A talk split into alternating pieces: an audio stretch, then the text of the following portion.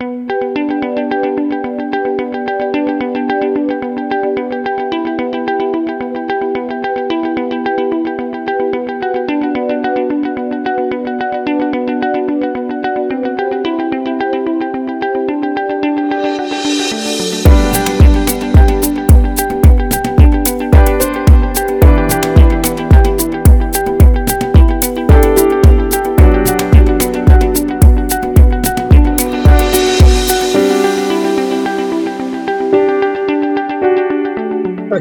welcome to Soul Inspired Leadership's latest leadership podcast. Today I'm very excited. I have a good friend of mine, Gary Hansen. Now, Gary uh, is the author of uh, two books, namely I Am and Notes to a Younger Me. Notes to a Younger Me. That's that's it. I, this way, my mind went blank for a second. Thanks, Gary. Yeah. Now, basically, Gary's um, leadership with Gary's been closely at the forefront for many, many years. Uh, he says himself he's been five plus decades of spiritual searching, and that's as I have been doing that. Uh, spiritual searching and growth. And his two uh, books uh, basically do help people grow. I can say that uh, quite easily because it's certainly helped me. Um, Gary has a former, uh, like I say, a former life, but he was the head of HR in a uh, global uh, or MNC or mid-sized MNC, so director of HR. So he's got a lot of uh, corporate experience and particularly people experience. And then he was a lecturer at um, a college in business. So, and then he saw the light, as I say. He's gone to put his uh, thoughts and mind into practice by producing two books, which uh, the details will be at the bottom of our notes on our podcast, the links to purchase them, because he's put his thoughts into action by putting it into print. So, welcome, Gary. Thank you. Today, today we're talking about uh, leadership, and we're talking a bit before we started recording the podcast, just a bit about uh, your leadership experience, and you're talking about you lecturing and uh, in the business side of things, and that the main focus was leadership, which is which is one thing I really like, only because too often people go to lectures on business, and all they hear about is business, the process of business, and the end of the day, the success of business all comes back from leadership. So if you get that right, the rest happens. So, so, so just uh, enlighten us there. Given all these discussions with students, for example, and, and, and underpinning from your experience, how do you see leadership um, in your mind?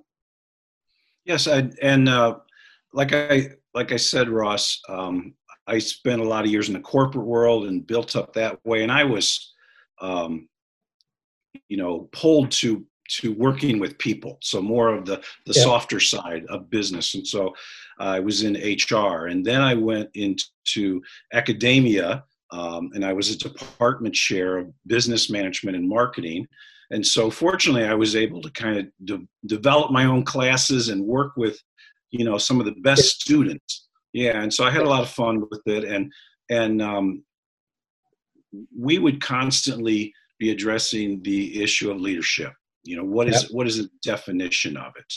And uh, i would let the students you know work through it over an entire semester sometimes over two or three classes you know? And i would use a lot of history. I'm a big believer in looking at history and looking at famous leaders of all walks of life and um, learning from them. What did they what did they do right? What was what mistakes did they make? Yeah.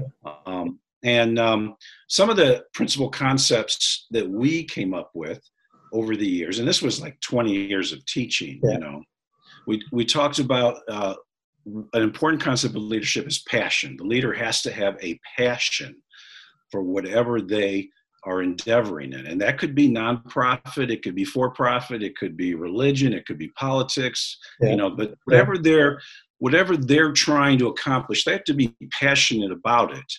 Um, and the second one that was important to me is why I was always geared towards people more than the quantitative stuff was respect. I, I, I would say like about 90% of the bosses I had were terrible bosses. Yeah, well, that's probably fair, fair point. And, and I used to, I used to, yeah, I used to tell students, you learn more from a bad boss than you do from a good boss. Oh, most definitely. Because, because we learn when we're in pain or discomfort, Hmm. right? That's and right. so you would say, I'm not going to do that when I'm in that position. That's you right. know? And so I had a lot of like theory X bosses, you know, dictators and very inflexible. Um, and so I was Yep. always teaching students the importance of respect. You need to respect these individuals and that you can't accomplish things through fear, but it's limited. People it's under fear. They're, yeah, they're not at their best. And so developing that respect, and that led into the third component, which um, was kind of respect in reverse, was influence.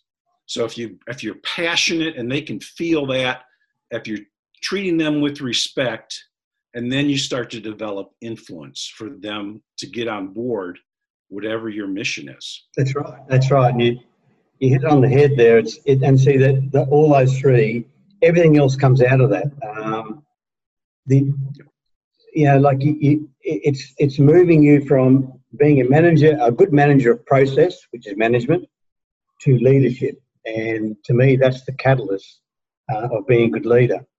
Uh, it's that appreciation and connecting with people, and you need the passion for it because you need to want to be a good leader. I've, coached many executives now, um, and I've had a couple of uh, people I've coached over the years that, that basically I had to repair them. In other words, either, either, you, either you get them to move move in the right direction, or they're probably not going to be here, Ross. And the ones who wanted to be a good leader, they just a bit misaligned or mis had had misconceptions about what leadership really is because were taught the wrong way. They could do it. The ones at the end of the day that couldn't accept the ambiguity of people, and when, and when they looked within themselves, could see that I don't want to be a leader of people. Yeah. They might be a leader of something else, but not a leader of people. And they're the ones that always fail, right? But at least they admitted it and they went off happily. Or both, the bulk of them have gone off happily, realizing they now found their their true true self. Yeah, and and many times that bad leader, the dictator type leader, was either brought up through childhood and early Sure. jobs and coaches and things like that, and they were taught to believe that you have to instill fear. That's the only way. You know, the employees will will cheat, will lie. You can't trust them. you right. you got to crack the whip, and and if you can't get that out of them, then yeah, you're in trouble because Like- that's a hard one because that's so inbred. You know. It is, and, that, and that's um, as you're saying that, I'm thinking of a gentleman that I coached that really that's basically was his life. He had a, a father that was very black and white, right? Yeah. And, and then he went and joined a company that was the same. So he thought that's what leadership was about. So he then came to a company that knew what leadership was about, had leader, had a leadership Ten Commandments basically on everyone's wall. On the, edge, once you started managing a group of people, you were given this framed, eh, basically behaviours, right, that everyone had to adhere to.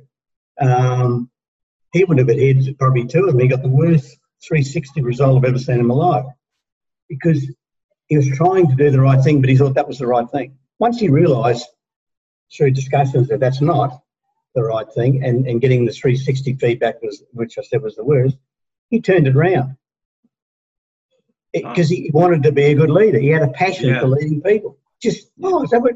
Like it- it just was a revelation for him. Um, so I, I know what you're saying. The, it, it's just so important, um, and it's all got to come from that. That passion comes from within.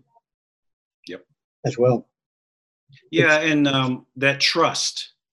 the trust. You know, you kind of like the you know they I believe like you can't be in a healthy relationship unless you are healthy relationships within yourself. Like you can't love somebody you don't love yourself, truly healthy unless you have a healthy love for yourself. I think I've read It's that the. If you- Yeah. I. Uh, and that's the same way with leadership. It's you know if you've got a lot of insecurities and fears and you have some of this distrust of humans, then that's the way you're going to lead. That's right. And, and again, it can be effective, especially in emergencies, catastrophes. You hit on the head. Yeah. Yeah, companies, you know, going bankrupt and you just need to get things turned around or something. But truly, to get the best out of humans, you need to trust them, and you need to trust them within you. It's got to be real. You got to be. You have to adopt a concept that people are good. People yeah, that's right. To, that's right. To be I mean, productive. You're right, Gary. Like uh, there's a um, a situation. It's like a good leader leads in any environment. Yep. Leads in any context, and for me, when you're talking about uh, historically, what did some of the good leaders do years gone past? People say, "Oh yeah, but the world's changed." That's rubbish. Humans are humans what good leaders did 100 years ago, 50 years ago, 10 years ago is the same thing now. It's those three points you're saying. What has changed is managing in the future, managing now to managing 30 years ago. The actual process of management's changed, but the leadership capacity and the capabilities of people has not, because it's still it's still the passion, the influence, the uh, respect that was the same as 300 years ago, and that's what would have worked all the way through. And you're right there. It's you can you can be a tyrant, but it's not sustainable. So it's an emergency.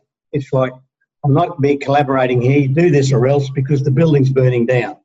It's like you listen to the fire warden, you take the order and you run because you see the need is necessary to take the order, and you want someone to give the order because there's such a mayhem. You want this solid voice saying what to be doing. But once the calm comes in, that doesn't happen anymore. You, you to be the business sustainable, you want people to be you know, using their discretionary performance, doing all these things, empowering all these other connective connection points. That's what you want, right? So that then you go back into that more leadership.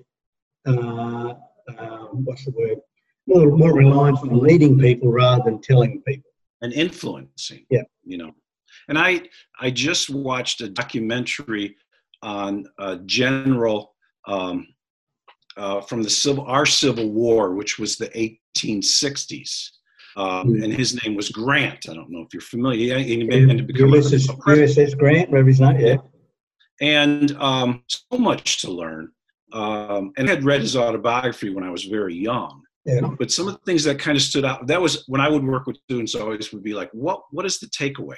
If we would read something or we would watch something. And so the, what I took away from, from this documentary, which was very good, it was on our, on the History Channel.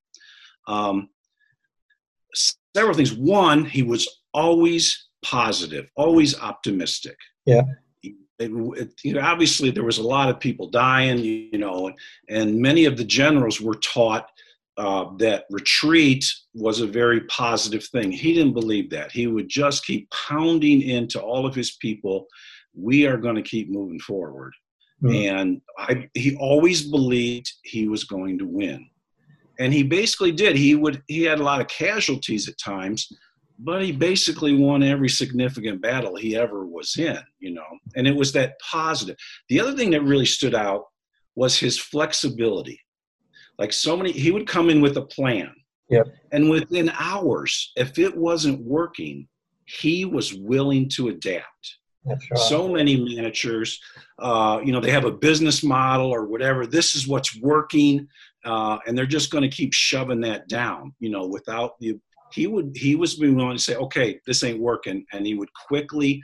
Um, and, and then another issue that really that impressed me was in the chaos he was calm you know yes, yes. and uh, and i was telling my wife i i actually never was in that type of position but whenever i was in a position when things were crazy i felt that same thing like things would just slow down i would be very positive and just start solving problems and sometimes like an employee would come into my office, uh, you know, complaining about something, and I'm like, we're not pointing any fingers right now. What are we going to do to get from A to B? You know, we can look back later and reflect. You know, um, so I'd always try to calm them down. Let's solve problems. That's right. And that's that's taking the emotion of emotion out of it and dealing with it in a bit more way, a reflective way. Uh, so that's an example of looking at somebody historically, you know, um, and and learning some lessons. Learning some lessons. Those are all applicable for modern leadership. It's, it's, it's so true. There's nothing's changed in leading people. Um, just the context around it alters, but nothing's changed in the actual uh, ability to lead people. Yeah, and sometimes, like you were talking about, if people have worked under this very uh, uh, dictatorship type leader, then they're also conditioned that way. So when you come in with a very, you know, respect and theory Y management, and it sometimes it takes them a while. You know, yeah. they they have to realize that you really do trust them. So it could take a while. It could take a year or two, you know, sometimes even. They have to, be, and then once you get to that point, and this is the same thing in coaching, it's the same thing in teaching, yeah. you have to make a connection. They have to they have to understand that you're there for them, you know, the servant leadership. Like in like in teaching. That's right. Um, The same thing. There are teachers that are just tyrants, you know, and, uh, yeah. all this stuff, and they think every student's trying to cheat and stuff. But hmm. you, you, I would do the same thing. You develop that climate of respect. I respect you. You know, you respect me.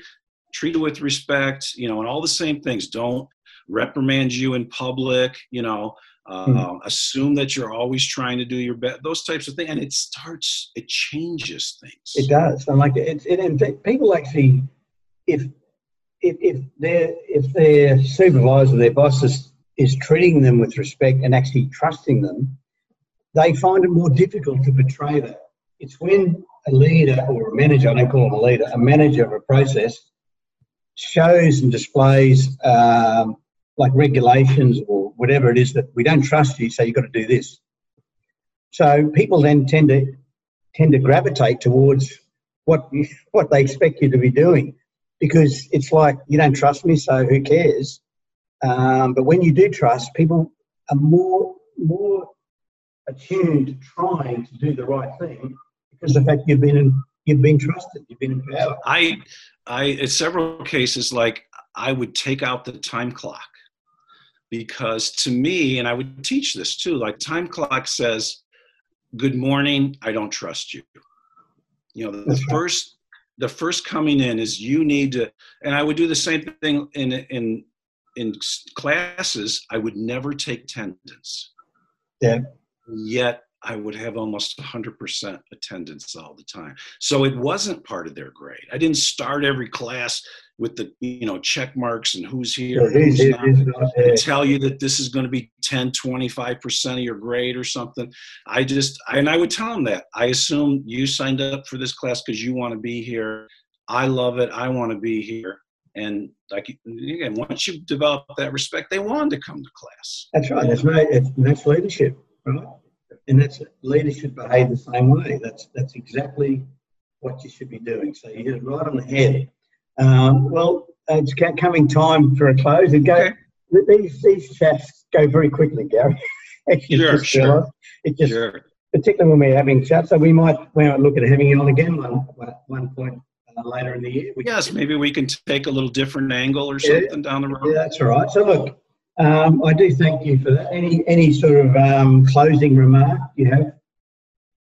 I you know I appreciate uh, the work that you're doing you know i've been listening to a lot of your podcasts and and uh, very similar to what what i preach is that you know leadership moving into a much more spiritual aspect of yeah. leadership.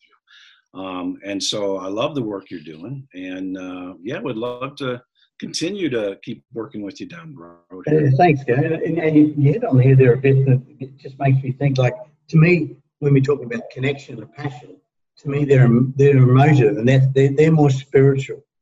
Yep. I'm a human being. Um, that that comes from within. Passion comes from within. Connecting with people with empathy, etc., all comes from within. So that's the spiritual aspects of people. Um, so that's why we that's why we connect and we get on so well. That's why I read your books. enjoy them. Okay, then. All right, so I will have to send you a copy of the, my other book, and I'm actually working on another one now too. So. Oh, good. Well, keep yeah, that's keep doing that. Um, I might get anyway. Yes, I, I look forward to the read of that one. Anyway, look till next time. it's been great having you on a guest to a soul inspired leadership.